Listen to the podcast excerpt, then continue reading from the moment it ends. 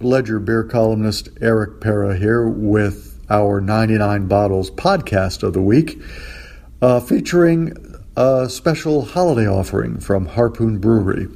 Uh, this is a cranberry infused Hefeweizen. And uh, um, I found it really nice and tart and refreshing. I would say that it's just the thing for your holiday buffet table because uh, the beer is capable of taking on a, a range of rich holiday dishes. Uh, UFO cranberry is crammed with cranberries grown in Massachusetts. That is the state which uh, Harpoon Brewery calls home. Uh, the beer uh, is full of cranberry flavor, but it's also a healthful uh, touch to this Hefeweizen, a German inspired style, a wheat beer, light in body, again, extremely refreshing. Uh, it does have a cloudy appearance because the yeast remains in the bottle.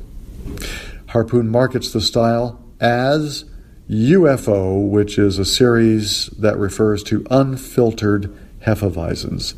Cranberry gives UFO cranberry a slightly fruity tart bite. The hops are really minimal.